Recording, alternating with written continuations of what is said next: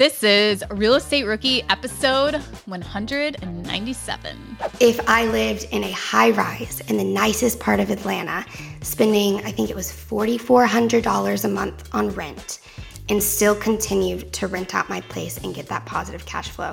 And how it happened to work out is I would have more money at the end of the day if I was living the bougie life and still renting out my property. So just this one rental property has given me the freedom to just to to live and not worrying about furnishing something while I'm working a full-time job and just the freedom it's given me has been so like liberating and empowering. My name is Ashley Kerr and I am here with my co-host Tony Robinson. And welcome to the Real Estate Rookie podcast where every week, twice a week we bring you the inspiration, information and education you need to kickstart your real estate investing journey. And I am so happy to be back sitting in front of the microphone with my wonderful co host, Ashley. What is going on in your neck of the woods, Ash? How are things these days? Well, I have to say, major FOMO after watching yours and Sarah's Instagram stories at the short term rental wealth conference in Nashville. How was it? Yeah. It looked like a great time and that it you was, got to meet and network with a ton of people. It was so cool. You know, we, we weren't speaking at that that conference. We just wanted to go as attendees. Like there there's a lot of real estate conferences, but there's not very many like short term rental conferences. So really cool getting to meet people that we had you know connected with online and meeting them in person. And it was actually also a CMA Fest this week in Nashville, so there was just like probably even more live music everywhere than there usually is. So overall, it was just really cool. Love connecting with people, and and and just as a as a really big thank you, uh, there were so many people that came up to me during that that conference that shared that they you know they were inspired by, by my story and they took action. I, actually, I had three separate people that came up to me and said, Tony, after hearing your story, I started buying short term rentals and I've quit my job. I had three separate people who told me that. So, like, hearing those stories, guys, you have no idea how, uh, how, how much gratitude I have towards all of you. So, I, I really do appreciate it. I know. Doesn't that like just, it, it gives you like that warm and fuzzy feeling that totally. like us talking nonstop is hopefully actually helping people. right, right, right. But it was great. I love conferences. I know we talked about the power of networking and stuff like that. But guys, if you if you haven't gone to your first short term rental conference, make sure you go. Obviously, BPCon coming up in San Diego. If you guys haven't gotten your tickets yet, make sure you do that. But that is like one of the biggest, the best uh, real estate conferences out there. So we, we would love to see all, all your smiling faces there for sure. Are current interest rates making you depressed about cash flow? What if it didn't have to be that way? Rent to Retirement has 2.99% seller financing available on turnkey properties. You heard that right. That's a seller financed 2.99% interest rate where the average cash flow is over $900 per month. They also have options where you can put as low as 5% down on multiple investment properties with no PMI. Rent to Retirement is the nation's leading turnkey investment company that understands what it takes to be successful in today's dynamic real estate market. Their reputation speaks for itself with more five star reviews than any other company on the Bigger Pockets website.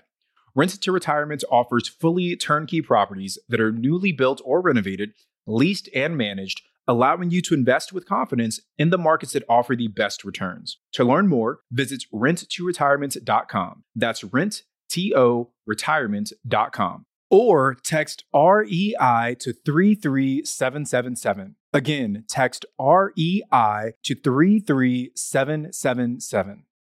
This show is sponsored by Airbnb. Did you know that I turned one of my first homes into an Airbnb? It's true. And it even helped me get the extra income I needed to launch my real estate career. So if you want to try your hand at making even more income with your property, Airbnb is the place to be. Your home might be worth more than you think. Find out how much at airbnb.com/slash host. Remember when you had to pay to get a lead's phone number? It was like the dark ages until Deal Machine made skip tracing a thing of the past. Now, with your Deal Machine plan, you'll get unlimited access to phone numbers and contact information for no extra cost. That's right, get high quality, reliable information trusted by leading financial institutions, all fully compliant with the federal Do Not Call list. Explore over 150 data points, including age, gender, marital status, occupation, and a ton more. Trust me, this is the data you need for off market deals. With new filters, people flags, and color coded phone numbers, lead management just got a ton easier. Ready to step up your investing game? Sign up for a Deal Machine plan today and gain immediate access to this unlimited treasure trove of contact information and phone numbers. Just head to dealmachine.com/bp. Transform your lead generation and deal making strategies with Deal Machine. Sign up today and start exploring the unlimited possibilities at DealMachine.com/bp.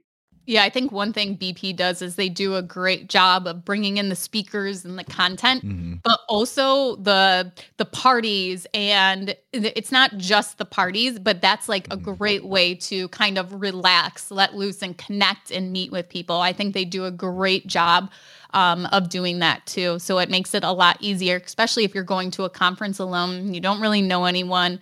They make it really easy so that you can meet some people and become lifelong real estate friends. Yeah. I mean, some of the best conversations at these conferences happen after hours at the bar, mm-hmm. you know, yeah. and you're like chatting with people and everyone's kind of loosened up a little bit. So, yeah, I, I met a lot of great people. So we hope to see you guys in San Diego at the bars after the conferences too.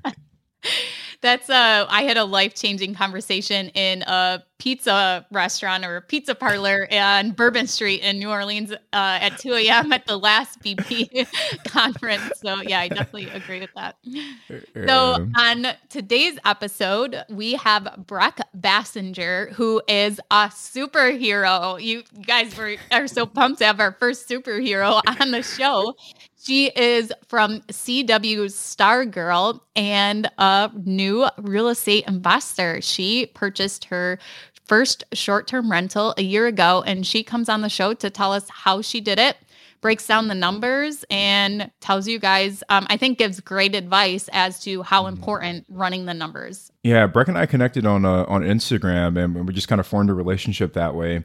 And I, I, wanted to bring her on because I think, you know, and she shares a lot of her story and kind of how she got started. And, and I think people hear the word actress or actor, and they immediately think like multimillionaire rolling in the dough. And she shares how she was essentially like like house hacking a small room in Atlanta when she got started, and, and that's kind of what what kickstarted everything for her. So just lots of good information. And I, I think one of the things she talks about that that hopefully you guys get some value from is how with her irregular income of being an actor, she was able to still get qualified for a loan. I know a lot of rookies in our audience don't have typical W 2 jobs, so that loan approval process is something she might struggle with. So make sure you guys pay attention for that part of the episode because I think there's some some golden nuggets in there for sure. Yeah, I I really enjoy too that she's still house hacking too. So she mm-hmm. talked about that a little bit too. Is not only before she even started investing, um, but she's still house hacking too in her primary residence. Brec, welcome to the Real Estate Rookie podcast. Thank you so much for joining us today. Can uh, you kind of tell us a little bit about yourself and how you got started in real estate? Hi, I'm I'm Brec. Thank you, Ashley, for the introduction.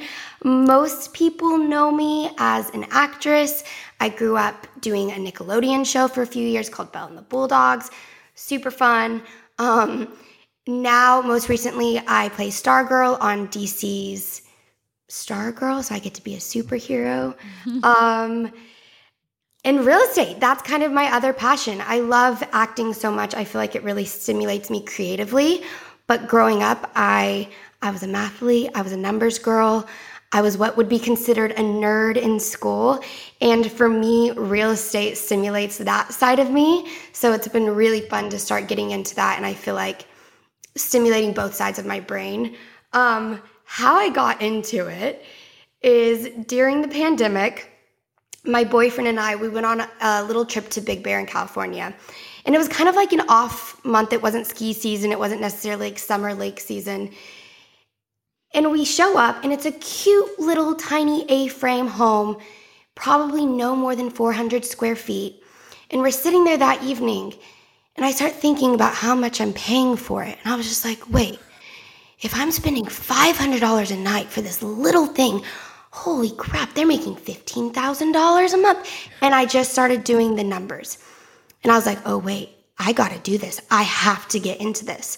So within 30 days of that trip, I had moved down to Atlanta to film the second season of Stargirl, made an offer on a condo, found like researched what ROI meant in all the little real estate terms. And within six months, I had my first short term rental up and going.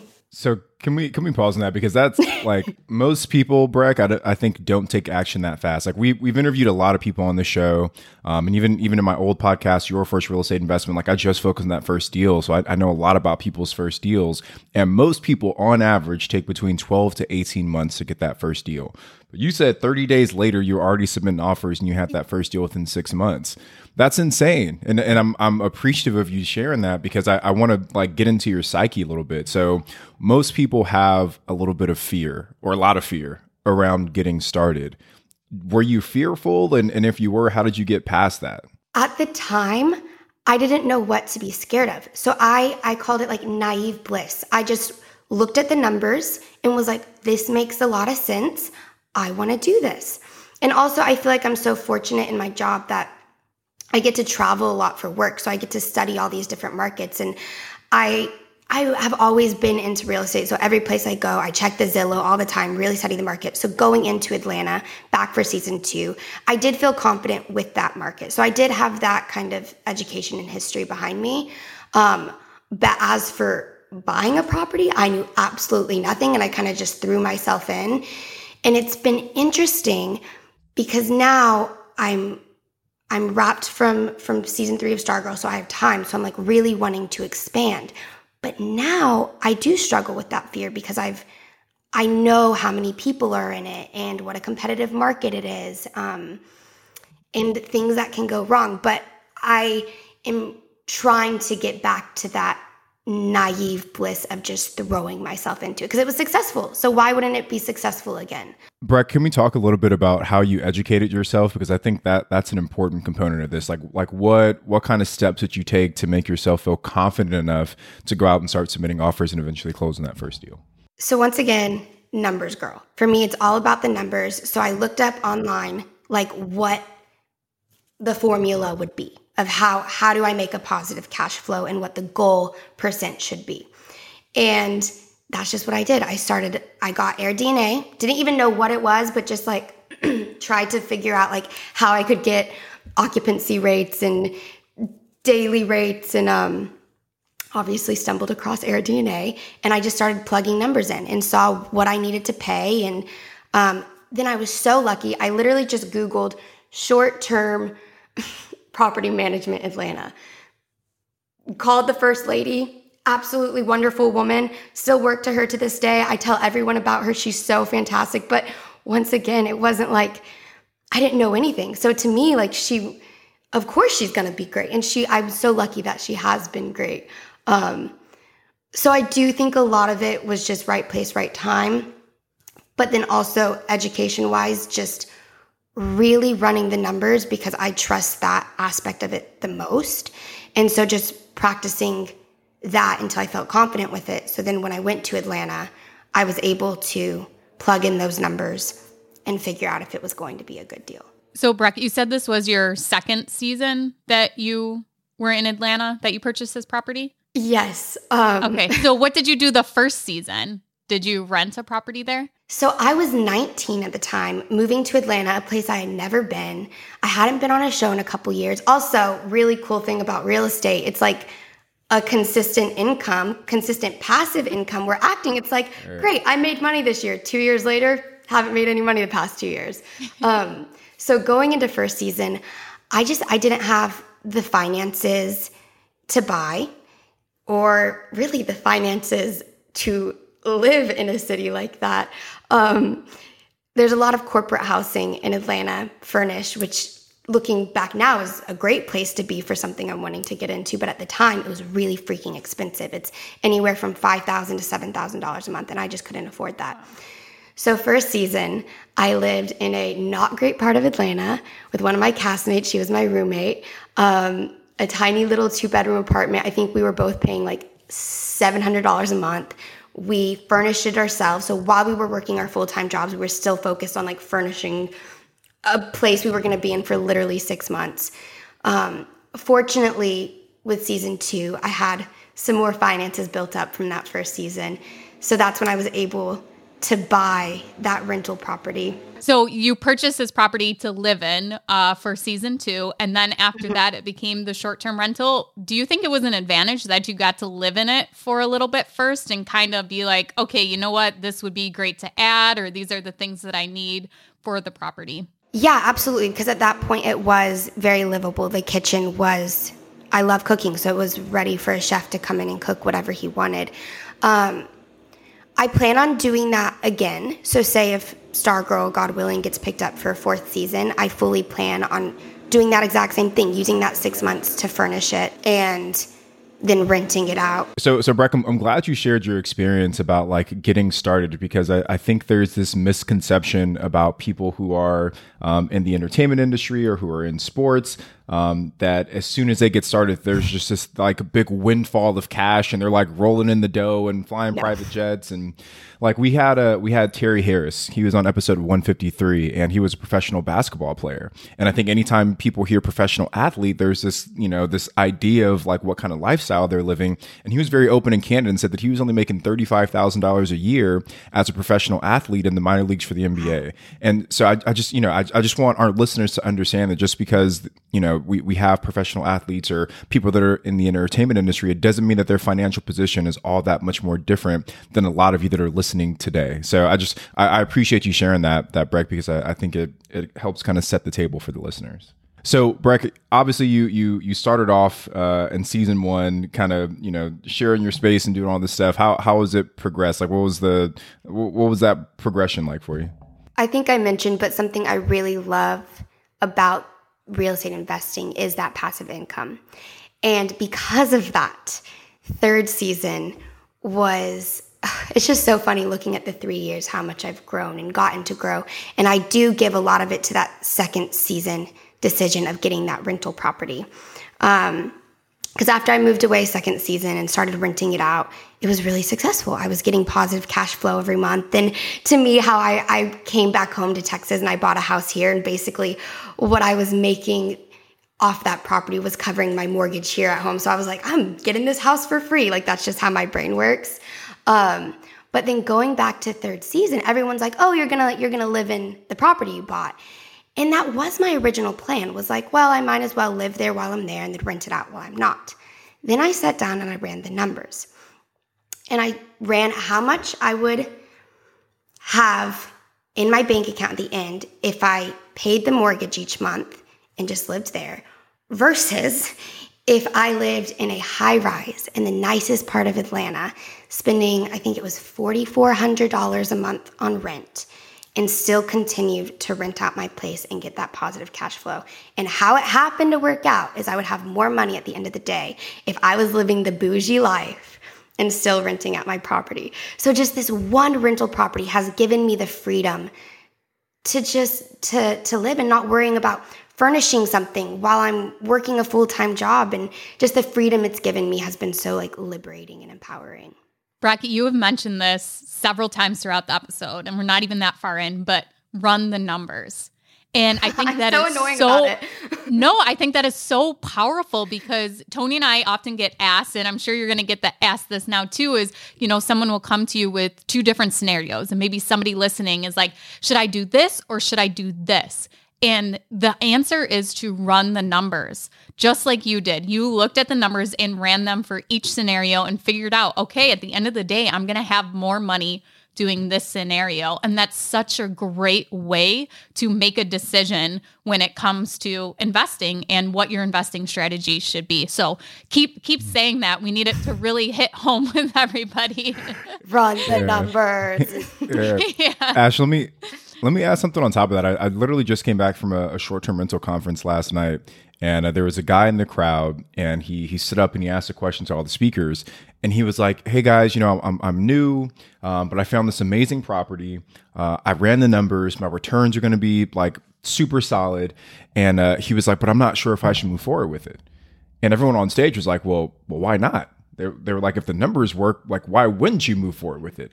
And he was like, I don't know. He's like, I just don't know if there's things that I don't know. And maybe, you know, and, and he was just like psyching himself out. But for me, and, and it sounds like for both of you as well, it's like, I try and remove all the emotion out of my decision making when it comes to running my real estate business because I think emotion is what gets us caught up in, in making bad decisions. But if you can sit back and look at the numbers, because the numbers don't lie, the numbers do not lie.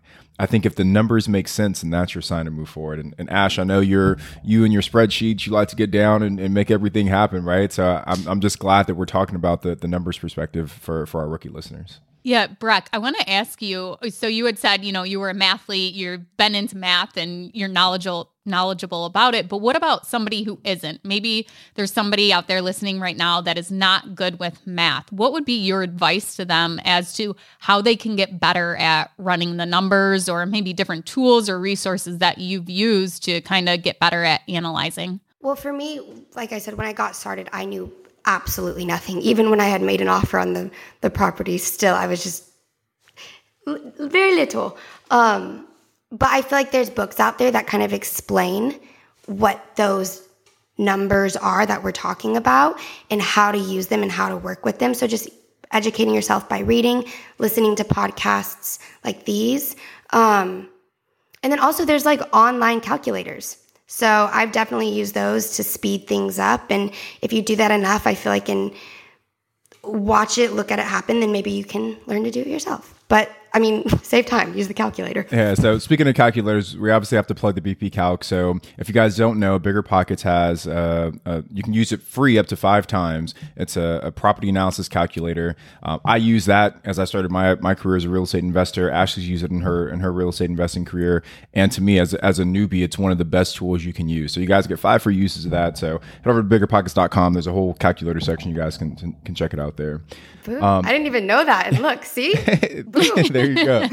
There you go. And some, you know, some people like to build it themselves. Like I've met other people that, that kind of build out their own calculators and do it that, that way. But if you're not that that kind of analytical person or you don't have that skill set, there are so many tools out there that, that can help you. Um, Brec, I, I want to talk a little bit about how you're you're financing these deals because obviously you, you don't have like traditional W two income, mm. um, and I think some of the, the people in our audience have have that same situation. So, what was the process like for you in order to actually get qualified for a loan to purchase that first property? Uh, it was really, really stressful. I, because of my unique finances and how the money comes in, it was it was really hard for me to get the loan. Now I do I do traditional financing. Um, my first property because I I lived in it some. It was a second home mortgage, but then moving forward, they'll all be investment loans. Um, it was just a, a good learning experience for me because in my head, if I showed them that I could pay for the property in cash, that I would get it. And my lender literally told me, she's like, you could pay for this property five times over again in cash. But if you don't show a steady income, we will not give you a loan. And that was such a eye opening experience. Like, oh, okay. Um, so for me, I've just kind of been after that experience these past two years i've been very mindful of how to better lay out my money for it to look prettier for a lender and look more steady even though to be realistic my income is no more steady than it than it was um, and then also having this one rental property and showing that on my history i'm hoping will help me in the future as well. Yeah, Ash, I just want to ask your perspective. Like, how do how do you balance? Because obviously, you know, a, a one of the big benefits of investing in real estate are the tax advantages, right? And you're able to reduce your taxable income, but you can swing the pendulum maybe too far where if you're showing this this really small sliver of income, it, it gets difficult to, to qualify for the loan. So Ash, I'm just curious, like you, you've purchased a lot of properties. What has your strategy been for trying to balance those two things? Well, I think my situation's a little different than Brec because I worked a W 2 as I built my rental mm-hmm. portfolio. So I had that W 2 for a long time to kind of support, mm. you know, a steady income um, and then build my rental portfolio. But I haven't had, I mean, I get, I still have a W 2 where I pay, get paid $22 a week just to do a couple odds and ends. So that is no difference at all um, to my income. That, so I that, technically still have that $22 a, a week could go real far, right? Two star. So that's it. yeah. So I uh but this will be my first this will be about two years now because it was february 2020 when i stopped my w2 so it's been t- about two years now where um, i have my full tax returns. But i honestly haven't gone and gotten um, residential traditional conventional mortgage in that time frame at all. I do uh, more commercial where they're more interested in the property itself and what the numbers look like and that I'm an experienced investor and that I have a history of being an investor, then they are more concerned about seeing an actual W2 income. So if you are someone who's in Brec's, you know, position or even mine, you go to the commercial side of lending and it will be easier to get financing than if you're going to the residential side. Yeah, and I'm so glad you brought that up because I, obviously a lot of folks that are listening they have this goal of of leaving their their day job. But to your point, Ash, like there there is tremendous value, especially if you have a healthy W two income, mm-hmm. to kind of hold on to that for for a while. Um, so I don't. So Kale Delaney, he was a guest on the podcast, um, and I was actually just hanging out with him at the short term rental conference over the weekend, and he's up to like I don't know, like six or seven short-term rentals. I'm sure making making pretty healthy cash and asked him like, you know, why are you still at your job? And he was like, honestly, it's because we've been able to bankroll so many of these loans because of his his his his day job, right? So he's like, I just want to max that out. When I get to that point, then I'll leave. So if you're in a position or you're in a job that you you know that you can tolerate maybe for a little bit longer, using that that steady income is going to really really help uh, unlock some some future lending options for you. Just just one other thing that you mentioned actually that I, that I also want to highlight is that there there are other lending options outside of the traditional like hey how much money do you make? What's your debt to income ratio? Like even like for us in the short-term rental space you're, you're starting to see more of these dscr loans or debt service coverage ratio loans where they're saying i'm not looking at tony as a lender. I don't care about tony's uh, debt to income. I don't care about what his tax returns say. What i'm looking at is how much income would this short-term rental produce and what is the required debt coverage on that property? And if the property is projected to do more income than what the debt uh, service is, then banks are willing to to lend out on that. So, guys, there, there's so so many other options in the marketplace for for lending. I do have a question for you, Tony. Yeah. With that, will they take in consideration um, short term rental like rates, or will they only do that long term monthly income? Because I've I've run into that before. So some lenders will do both. Yeah. So so just to clarify Brec's question, right? So um, when when when lenders are looking at projecting the income on a property, some lenders will only look at what that property will rent for as a long-term rental. So if you had a tenant in there for, you know, 12 months who signed a lease, other lenders will look at your projected short-term rental income. Um, so there there are some lenders that specialize in short-term rentals that will do their own kind of analysis to say, hey, here's what we think this property will do as a short-term rental. Now here is here's a little hack, and I actually just learned this from my friend TJ Tajani. So if you guys don't know TJ, um, he's a short-term rental operator based out of Houston. Um, but TJ said what he does is he will sign he will have he has two entities right? So he has one entity that purchases the uh, the property and holds the the mortgage. And then he has his short-term rental property management company which signs a lease to his entity that owns the property, right? So entity B is leasing from entity A, and he just signs a long term lease between those two entities. And now he can go to a bank and show, like, hey, I've got a long term lease in place. Help me refinance this debt. So there, there are so many different ways. That is so smart. Um, yeah. So smart, right? Blew my mind when I heard that the other day. So there, there are lots sense. of it, lots of options here. It seems simple, but it's like, why didn't I think of that? That's amazing.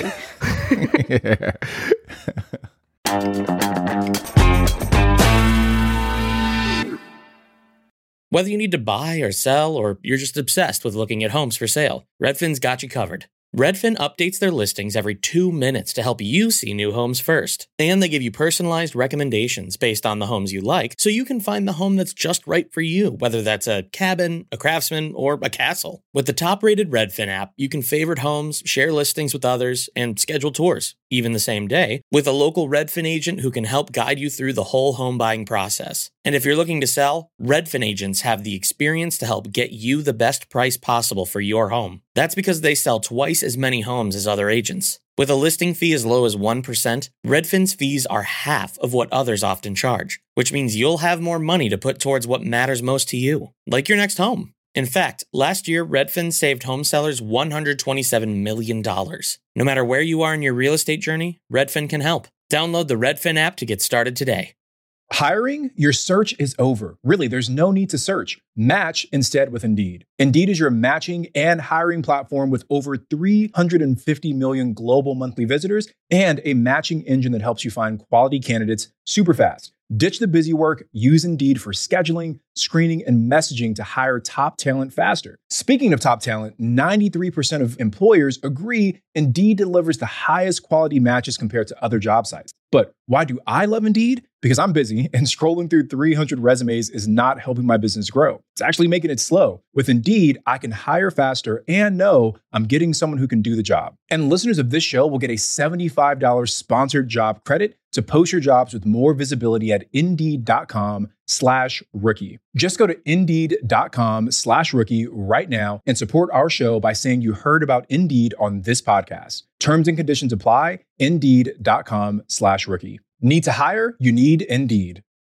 You're trying to close on your next rental, so why is your insurance company dragging its feet? With long lead times and never ending paper forms, it's no wonder it takes forever to finally get a policy. Modern investors deserve better. They deserve steadily.com. At steadily.com, you'll get fast, affordable landlord insurance available online 24 7 in just a few clicks. You can even get next day coverage, which takes just minutes, by the way, to obtain. And you can do it all from your phone. Steadily was founded by landlords who created insurance products tailored to the unique needs of this industry. It's their sole focus, and that's why landlords nationwide consistently rate them 4.8 out of 5 stars. So whether you've got a single family, short term, or multifamily portfolio, steadily.com can secure the best coverage at the best price to protect your properties. Discover how Steadily can save you both time and money on your rental property insurance. Visit steadily.com for a commitment free quote tailored to your needs today.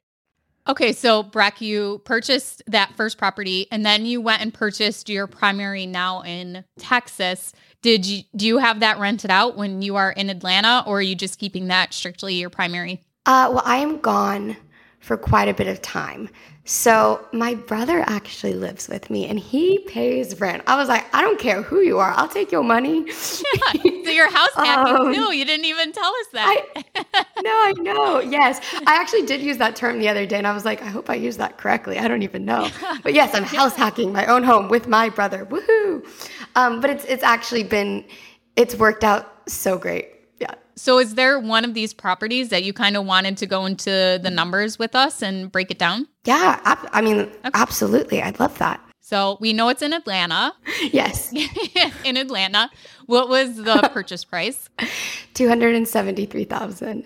Okay, and how did you pay for it? Conventional second home mortgage loan. Okay. And you're doing it as a short term rental. Um, on average, what is your daily rate, would you say? Um, obviously it depends on the month. Uh, I'd say if average, it'd be around $175. And then what is, um, how did you find the deal? Was it on the MLS or a different source? I did go through a tr- like a traditional real estate agent, but actually it was through my property manager who already managed a property in this condo. So when she saw one was available, she sent it to me. So I give so many props to her um, because it's extremely hard to find a condo that will allow short term renting. Okay, that's really cool. I didn't realize when you had told us you Googled and found your property manager that you did that during your initial research before you even purchased a property. So, yeah, if you, Absolutely. yeah, if you kind of want to start there as to, you know, talking with her and how you actually got her to send you the deal. I mean, we talk about networking and, you know, getting people on your team, but you hadn't even worked with her yet. And here she is sending you, you know, the insider information on this property for sale. Yeah, I mean, for, I mean, looking at it from her perspective, I feel like that's very smart of her because she has this potential new client. Why, why not send them a very lucrative looking property so you can manage it? So to me, it makes sense. Brett, can you tell me like what was that initial conversation like when you when you contacted that property manager? Because I'm sure they get you know all kinds of people reaching out to them. Like like what did you say to kind of build that relationship? So I called her, and at that point, I didn't, I didn't know what you paid a property manager to to manage your short term rental. I, I really didn't know much. Um, but she was just so open and honest. And one of the first things she said, she's like, it's one one woman, and right now I think she's managing thirty seven properties, and she was like, I can send you any one of my current clients, and they you can hear it from them basically how amazing she was. And then I started asking the questions. Um, at this point, I hadn't checked AirDNA. I didn't know what it was. And so I kind of asked her, like, well, what's your average occupancy rate among your um, among your properties? And she was like 80%. And I'm like, oh, wait, that. And then I like plugged in the numbers. I was like, oh, wait, that's, that's really good. Um, and then she's like, and my average rating is a 4.9 star. I'm like, wait, I think that's also really good. And she's like, and 90% of my properties are super hosts. I'm like, wait, that's also really good. Uh, so she actually was one of my main sources of education, I feel like, in really explaining to me um, the tips of it. And once again, my naive bliss, maybe she just believed it because I went in with such confidence like, yep, I have 30 days to find a property. I have 50 days to close because I'm moving down here in 45 days. So let's go. Uh, and I just said it with such confidence. I guess she believed me. Yeah, I, I only ask that question because I know a lot of rookie investors they they have this like imposter syndrome. Like I get people that ask this question a lot, like how do I get an agent to take me seriously, or how do I get a wholesaler to take me seriously, or a property manager to take me seriously. Um, and on the flip side, I've also met agents and property managers who say that yeah, like they're always trying to filter out the people that are tire kickers versus those that are that are like serious potential customers. So yeah, I do think it was maybe your level of of detail in your your line of questioning, or and maybe the the confidence that you had when you reached out to her that that kind of communicated how serious you were. Yeah, I mean, in all careers, I've always had this attitude of not like, I want to do it, I'm gonna do it. Even when I was an actress, or even when I was young, and people, even when I was an actress, um, when I was young, probably five years old, people would come up to me and they would ask, Oh, what do you want to be when you're older? Kid you not, my answer would be, I don't want to be anything, I'm gonna be an actor. Obviously, I was a very sassy child. Um, and I think I just going into that, I kind of, or going into this, I had that attitude as well. I was like, well, why not me? I'm to do it. This sounds like a good opportunity. Sure, yes. Um, and looking back, I think that was extremely helpful. And it's something I feel like knowledge sometimes can create fear, at least from my experience. So I'm it's good for me to say these things out loud and kind of remind myself and rationalize my fears to get back to that point because I think that's a good a good attitude to have. So, did you have the same attitude when you found your lender uh, for the deal? The confidence going in is, I'm buying a house, give me the money. and how oh, did you find yes. your lender? it was it was someone my dad had used for years, and so I was like, great, family recommendation. Mm-hmm. My parents just bought a home and sold their home and this person was not involved because they were not great. They you know, but not everyone can be great like my property management. Like I can't always get that lucky. It was so extremely hard. I feel like every single day I would well first of all, they wouldn't call me back. It would take like 3 days to get it. It was but at this point I really did. I was moving down there. I was moving down there 2 days before I was supposed to close. And so it's not like I could not go through with this and then try to find a new property. My my time restraints were very slim. Um, and so I would just tell her, she's like, well, I don't think it's going to work. Like you, it, 2020, you've made no money this year. And I was like, well, figure it out. Like, what's, what do you need from me? Do I need to like get a letter of intent from my employer? Like, just tell me what you need and I will get it to you. I worked with someone who was also really great, but I still, that is the one thing I feel like I haven't found is a good lender who almost like understands my finances because I get they're very, very unique. But I do need to find that. That's something I still am in search for. So, how did you solve that problem? I mean, obviously, that's amazing that you were persistent and you got the deal done. So, how did that happen? What did you end up, did you supply the solution or did they eventually come back to you with things that you could do? Oh no, I literally I I called the our showrunner and I was like, "Can you send me a letter saying that I'm going to be working for the next year?" And he's like, "Okay."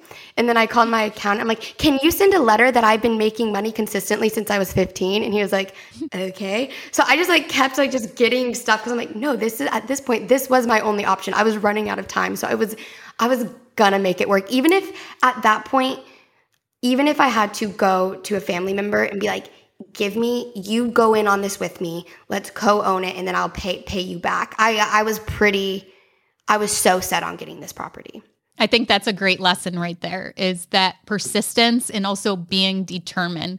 I mean there, you could have easily have just wow they said no to me. Oh i guess i'm not getting the property and given up right there. But look at just giving that little bit of extra effort. And i think that being told no turns people down and then that fear of rejection again and again and that can really stumble people from getting started in real estate investing because there are going to be these obstacles there are going to be these roadblocks. And as soon as you can get over one each obstacle and each dilemma and each problem gets easier as you go on because you you don't care if people say no because just like Brec here, you're going to be persistent, determined, and you're going to find a way to make it work. So I think that's a, a really important lesson for everyone to think about. If someone tells you no, especially when you are so close to the finish line of getting this deal done, mm-hmm. ask them what can you do to make it work? Or like Brec, just go out and find your own solution and get as much data and information and overwhelm them with that. Ash, can I, let me let me add on to that, right? Because I mean, and this this is just like more of a mindset thing, not even necessarily related to real estate. But I, I read this quote when I was I don't even know, it was it was a long time ago, but it said, "A smooth sea never made for a skillful sailor." And that always stuck with me because it's like I, I think in life we have this tendency of trying to avoid adversity and obviously, no one wants bad things to happen to them. But I think a healthy level of adversity in your life is a good thing. Like you, you have to kind of go through these things that are difficult, things that you you can't find the solution to initially, or things that are challenging because it, it does kind of build that muscle for you. And it always makes me go back to to Nick Cooley's episode. I, I can't remember what episode he was, but if you guys look up Nick Cooley, he talks about his ice cream sandwich story. And Nick and I almost like literally almost cried together on this podcast because we both shared these moments where we went through this extreme adversity adversity, but we both felt like better men and, and, and better people because of those moments. So for all of you guys that are listening, all of you rookies that are listening, I think accept and anticipate some adversity as you go through this real estate investing journey, but also understand that it, it's going to make you a better real estate investor, it's going to make you a better person once you get through the other side. And there, now I'm I'm, I'm off my soapbox now. So I love it. Brec, back to box. No, I love it. That I, that's gonna that saying's gonna stick with me as well. That's really beautiful. Yeah. Yeah, Nick Cooley was episode 109. So if you guys go back to that episode, you guys can, can hear his story. Um, Brec, before we move off of, off of this deal, you said that it was a, a second home loan. Um, so can you can you maybe give some details like like how was that different from a regular loan? What was the down payment? What was the interest rate? Yeah, uh, I believe. Correct me if I'm wrong. For a second home, it has to be minimum 10% down. Mm-hmm. Um, yep. I, am sure it could be lender to lender as well. Uh, I had to put 20% down because once again, they didn't trust that I could do this. Also, looking, I was 20 years old at the time, and I do, I've, I've run into my age being a big thing. Even I've met with a few, I've gone in to new builds, and there will be the representative there, and they just speak down to me. I'll go with my mom, and they immediately go and talk to my mom and not me. And my mom, she knows it. It gets me riled up. She goes, Oh, no, no. She's actually the one interested. And they just turn around. Anyway, I don't, I don't know. I got lost. I got lost on my soapbox of me being young and looking 15. no, I love that.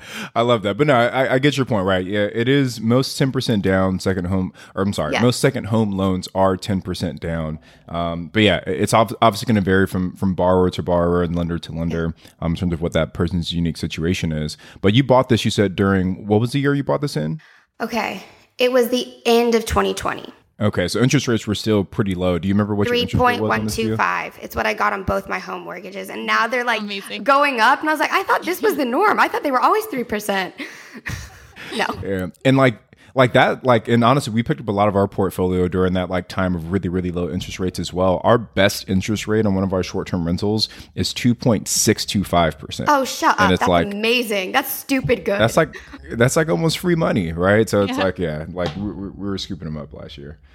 Um so, so Brec, I want to kind of round out this deal. Are you able to share some numbers? Like, you know, you've had yeah. it for a little while now. Do you know? Do you know what the property's gross and approximately what that what that net looks like? Yes, I wrote it down so I would be prepared. Uh, so my down payment plus furniture all in was 60,000 almost exactly. Um, so last year I only I didn't rent it out every month. So I took the average of what it rented out per month and mm-hmm. I made approximately 22,000 in positive cash flow And then with the equity I built, it would have been about 45% return on my 60,000. You're saying it real casually, but that that's pretty impressive, especially given the fact that you didn't even rent it out the entire year. No, like, I know. that that's amazing, right? And and sorry, yeah. give us some context. Where is this? You said it's in Atlanta, but are, are, we like in, in like downtown Atlanta, like in the suburbs somewhere? Like like where? I'm in like Atlanta proper, so there's Midtown, which okay. is where you want to be. Um, I'm right north of that, but I'm still actually considered a midtown location. So it's a wonderful location. I actually got so lucky. I feel like I bought in at the right time because mine's a two bedroom. A one bedroom sold two months ago, I want to say for 375,000. Wow. Mind you, I bought a two bedroom like just a year prior for 273,000. So I'm also there's been this like thing in my head where like now it's probably worth north of $400,000. So like take that $120,000 worth of equity plus the $75,000 that I've made. That's almost $200,000 that I made off of $60,000 in two years. So in reality, I'm like, I'm looking at a 300% return, which that's I'm like, I gotta keep doing this. I mean, and there's the tax benefits, right? Like we talked about that earlier, but now you're also going to be able to to use that to, you know, in a smart way, like offset some of your other income as well. So it's that's why we love real estate. It's so great. It's so fun. I love it. so, Brooke, what are your plans for the next deal? Are you going to buy again in Atlanta or are you going to look into a different market? So, I'm living in Texas now, and I kind of I use my travel, my work always as an excuse to study the market that I'm in. Whether it's like a 3-day vacation in Destin, I'm on Zillow, I'm on Airbnb, I'm studying what's going on because I just think it's really fun. So I have really been studying the market I'm currently living in, which is like the Dallas Fort Worth area. And right now I'm narrowed down to two things and whatever better opportunity comes up first, that's will be my, be my next deal. So either like a lake lakefront property uh, in the Dallas Fort Worth area, so more of like a vacation destination type thing, or back in Atlanta because I have my team set up there. That's so wonderful. Um, and there's two very particular areas in Atlanta that I'm looking, but still sticking with the short term rentals. Can I can I ask one last question before we move off this off off of this deal, Brec? Are you so I know you have the property manager in place right now. Um, a, what drove your decision to hire that property manager versus kind of like trying to figure it out on your own? And then B, as you continue to scale, is your plan still to to use third party property management? So when I'm in Atlanta filming, I work on average a 14 and a half hour day. And that's not like fully working. I've worked 80 hour weeks before. So realistically, I when I'm working, I I don't have the time and mental capacity to also be managing a property. Right now though, I'm on hiatus. So in the area that I'm in, I, I've done some research looking for that property manager because it is important for me to have them set in stone before making an offer on a place because it can all happen so quickly. And then you have this property, but you either don't have a team to help you rent it out or you're just not set up to do that. So I've done quite a bit of research, reached out to different companies. I reached out to like five different property management companies in my area. One followed up, like only one response and then didn't respond after that. And I'm like, these are not the type of people I want managing my property when it's supposed to be a 24 hour service to their to those tenants. Um, so actually, there's been a lot of conversation between me and two of my friends to start my own property management company. My dad and brother also both do real estate investing. So right there, I have some secured Airbnb properties. So I like, I was like, okay, you already have about, you could have easily like five properties in just a couple of months. Uh, mm-hmm. But once again, I, it's it's a bit nerve wracking to do that. I, it's something I know absolutely nothing about on how to do that. But um, I so I'm currently working on learning how to do that because that is one of my next goals. It's exciting building something, isn't it? That's what I was. It is. Yeah. I told my dad because he he's very busy and he also knows it's very kind of him, but he knows how much my time is worth at this point, just like how many things I have my fingers in and how successful a lot of it has been. And he told me, he's like, could this property management company make you a million dollars? And I was like, absolutely. He's like, okay, fine, do it. I don't care. I'm like, great. yeah. Brock, we'll have to have you back on in a year to talk about starting a short term rental property management company. Please. And I'm going to yeah. annoy you guys whenever I have questions or need help. I this has been so fulfilling and exciting to me because I've at this point I haven't really had anyone to talk about this stuff too. It's kind of just in my head, and I'll talk to my boyfriend about it. And half the time, I'm going, I'm "Sorry if I'm annoying you." He's like, "No, just keep talking. It's fine." yeah. So um, I'm totally gonna take advantage of this new new relationship and friendship. So thank you, guys. Yeah, good. Of course. Okay, so we have a rookie exam, Brec. So um, hopefully you still have all of your math knowledge because this is definitely a hard oh, exam. no. okay, so uh, these are a couple questions that we ask every guest onto the show. And the first one is What is one actionable thing rookies should do after listening to this episode? Just because we've been talking about it so much, go do your best. Find a property online and run the numbers on it. If you have to look up a formula, if you have to go use a calculator, I don't care. Just go run the numbers on it. Get a good little practice in. It's fun. That is a perfect answer. Yeah, we can't we can't hit home enough. Run the numbers. Practice, practice, practice. Yeah. All right, Brec. So, question number two: What is one tool, software, app, or system that you use in your business? Uh, AirDNA. I love that. Can you, uh, for folks that aren't familiar with AirDNA, can you explain what it is and, and how you use it? Yeah. So you pay, once again, correct me if I'm wrong. I feel like y'all are the professionals. Um, but you pay $20 for X amount of properties in whatever location you want, and it shows you the you can click on each property that's listed on Airbnb and it shows you the average occupancy and the average nightly rate. So you can use all of those to get an idea of what your property would do. Okay, and the last question is where do you plan on being in five years? In five years? 28. I'm kidding. Uh, We've never had that answer before, actually, surprisingly. um, I'm quite a literal person. I'm just gonna I'm gonna manifest it. I'm gonna say owning my own property management company and at least 10 short-term rentals in my portfolio. All right, Brec. Well, uh, you you passed the exam, so great job. Uh, but I, I, want to take us to our next segment, which is the the rookie request line. So uh, every episode, we give our listeners a chance to ask a question. So for those of you that are listening, if you want your question featured on the show, give us a call at eight eight eight five rookie, and there's a chance we might use your show. Uh, or I'm sorry, there's a chance we might use your question on the show. So Brec, are you ready for today's question? Yes. My name's Joe Gatlin. I'm just outside of Austin, Texas, and my fiance and I are trying to get into our first real estate deal. We have a good lump sum of money saved up, but we're both self-employed. So we don't have the money to show for it. I recently got a W-2 job to prove of income, but I have no credit. I don't have bad credit. I just never built my credit. My fiance does have credit. Is there any way we can use his credit and my income source to get into our first deal? Or what's the best way to start building my credit the quickest amount? Thanks, guys. Love your podcast. Yeah, I mean, I feel like you spoke on this a little bit earlier, Tony, but mm-hmm. that more that investment lender situation where they focus more on the numbers and less about you as an individual. To me, that seems like a good fit. Yeah. I mean, and even your experience, Brec, right? About like just finding the lender and like maybe there's some additional documentation you need to provide, or there's other ways to prove income even outside of the, the W 2, Joe. So, um, yeah, like Brec said, we, we talked a little bit about that earlier, but hopefully that, that kind of points you in the right direction. Anything to add on to that piece, Ash?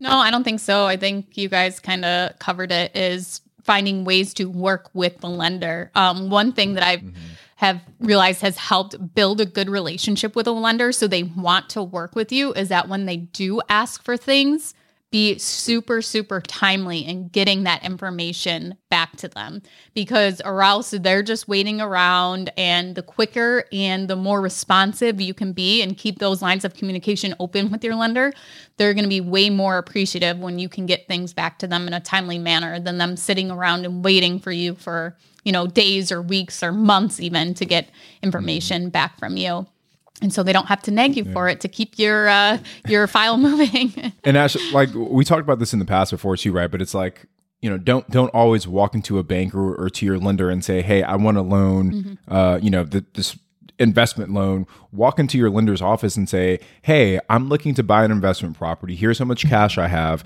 Here's what my credit situation looks like. What is the best lending option for me? Yeah. And then put it put the onus on them to kind of figure out how to get you the right loan for your specific situation. But I think all too often we hear these different loan products and we kind of get tied up in, in using the product when the product doesn't matter, right? We're, we're, we're mm-hmm. not real estate investors because of the loan products. What's most important is getting the deal done. So give them your situation and put the onus on the on the lender, on the bank, on whoever you're working with to find the right solution for you.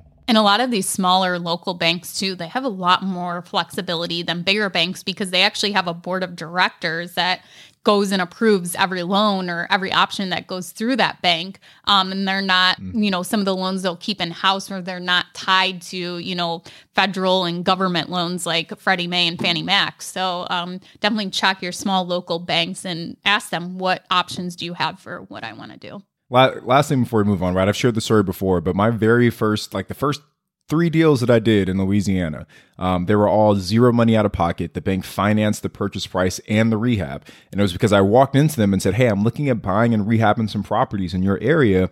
What kind of loan product do you have? And they were like, Here you go. We'll we'll cover everything if you find a good enough deal. And I wouldn't have been able to find that if I was just going in and saying, Hey, I want a 20% down loan to buy a property. So always going with your intentions and let them kind of guide the conversation.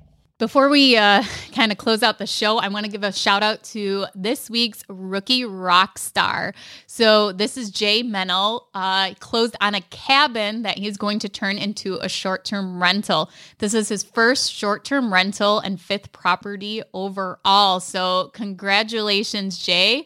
Um, and he says that he's hoping to follow in the footsteps of Tony Robinson. Uh, so even more exciting. Uh, but uh, congratulations, We're a size Jay. 14, man, so those are some big footsteps. So we'll, we'll see. I'm kidding. So, uh, if you want to be featured as our week's rookie rock star, please post in the Real Estate Rookie Facebook group um, what you have going on. What is uh, your weekly win? Um, even, you know, maybe a lesson learned. We love to share those too because we think um, it's always important to not only share the wins, but to share things that you may have learned across uh, your investing journey. Or you can send a DM to me and Tony at Wealth from Rentals or at Tony J. Robinson. Well, Brock, thank you so much for joining us. Uh, can you let everyone know where they can reach out to you and find some more information about you? Yeah, thank you. Um, I am on Instagram at Brec Bassinger, my name, and I'll go ahead and link this Stargirl season three coming out this fall. Well, thank you uh, so much for joining us. Uh, we loved hearing about your first property, your short term rental, and also your house hack. Um, make sure you guys check out Stargirl too, um, coming out with the third season.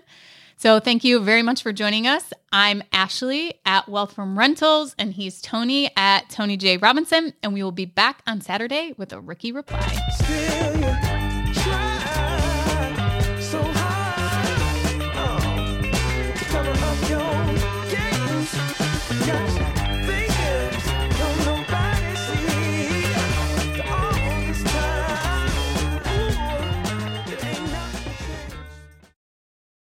Getting started in real estate can be daunting. There's so much to know, obstacles to overcome, lessons to learn, and risks to avoid. It can all be so overwhelming. If you're feeling motivated to invest but too overwhelmed to take action, here's some advice. Take it one step at a time. And here's some good news for you. The Rookie Bootcamp is starting on May 20th, and Tyler and Ashley will be guiding you through each and every step until you're the proud, confident owner of your first investment property. Through eight action packed weeks, they'll guide you step by step through those first questions, decisions, and obstacles that every beginner investor must overcome. So, if you're serious about becoming an investor this year, head to biggerpockets.com slash step and join us in the Rookie Bootcamp. See you there. The content of this podcast is for informational purposes only. Past performance is not indicative of future results, and all host and participant opinions are their own. Investment in any asset, real estate included, involves risk. Use your best judgment and consult with qualified advisors before investing. Only risk capital you can afford to lose. BiggerPockets LLC disclaims all liability for direct, indirect, consequential, or other damages arising from reliance upon information presented in this podcast.